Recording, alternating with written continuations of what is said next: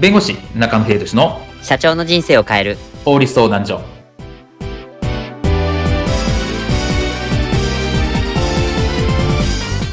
こんにちは弁護士の中野秀俊です。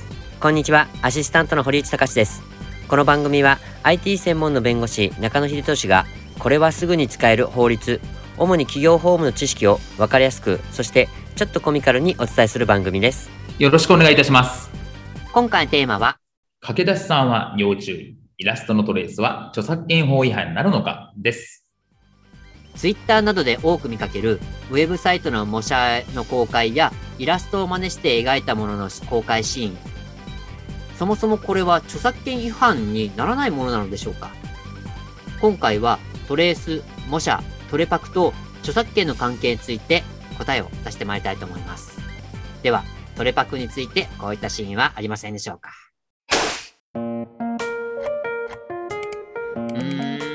なかなか難しいなおお、何やってんだい？あ、社長、ウェブデザインの練習ですよ。あの、いいサイトを、あの、模写して練習しているんですよ、今。おお、いいものを真似して作ってみるってやつか。そうなんですよ。まあ、少しでもデザインの腕上げたいんで。まあ、頑張れや。俺もちょっとやってたからな。え、社長がマジっすか？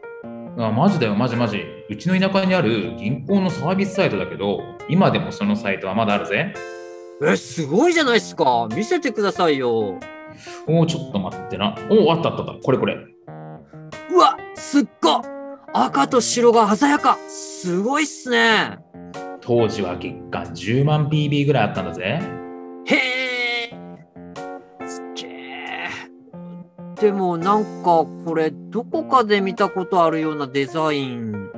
実はラキンのホームページを模写して緑を赤にしただけだ。それパクリやん今回のテーマは駆け出しさん要注意。イラストのトレースは著作権法違反になるのかについてお話を伺います。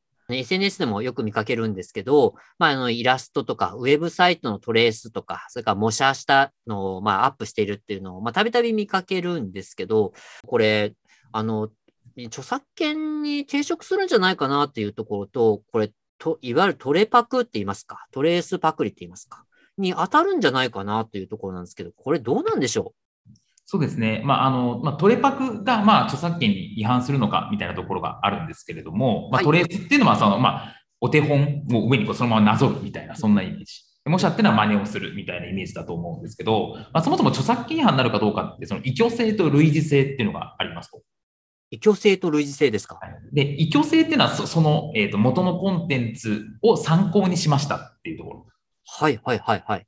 で、類似性っていうのは似てるっていうところなんですね。うんうんうんうん。やっぱ主に問題なのはやっぱその類似性というところで、はい、似てるかどうかっていう話になってきます。はい。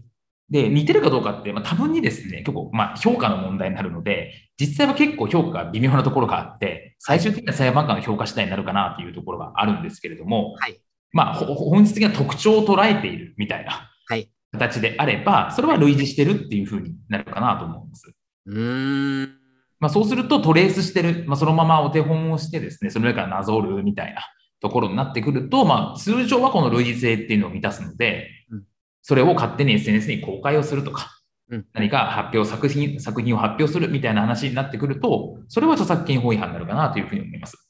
ああ、なるほど。そのなんか、元のネタがわかるような感じで、それを発表したり、そのコンテンツとしてしまうと、それはいわゆる著作権侵害になりますよっていうことなんですね。そうですね。まあ、もちろんその自分で練習をして自分のデータを使うみたいな、これは指摘しようなんで、それは問題ないんですけど、ええ、まあ、それを発表するって話になると、それは公衆送信権といって、えー、まあ著作権の一種の侵害になるので、そこを勝手に公開しちゃいけない。自分の練習用でスパーンみたいなのをツイッターとかインスタグラムみたいなの上げちゃうと、それは著作権法違反になるという形ですね。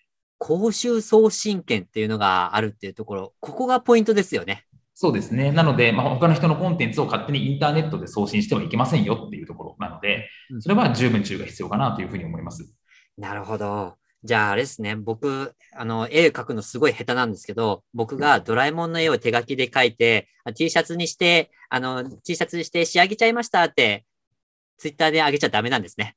そうですね。まあ、よっぽど下手じゃないとですね、なかなかドラえもんは本質的な特徴は取られちゃうかなと じゃあ、のびのびた先生に そうですね。もうわけわかんないやつみたいな、新しいキャラクターじゃないとなかなか難しいかな、みたいなところですね。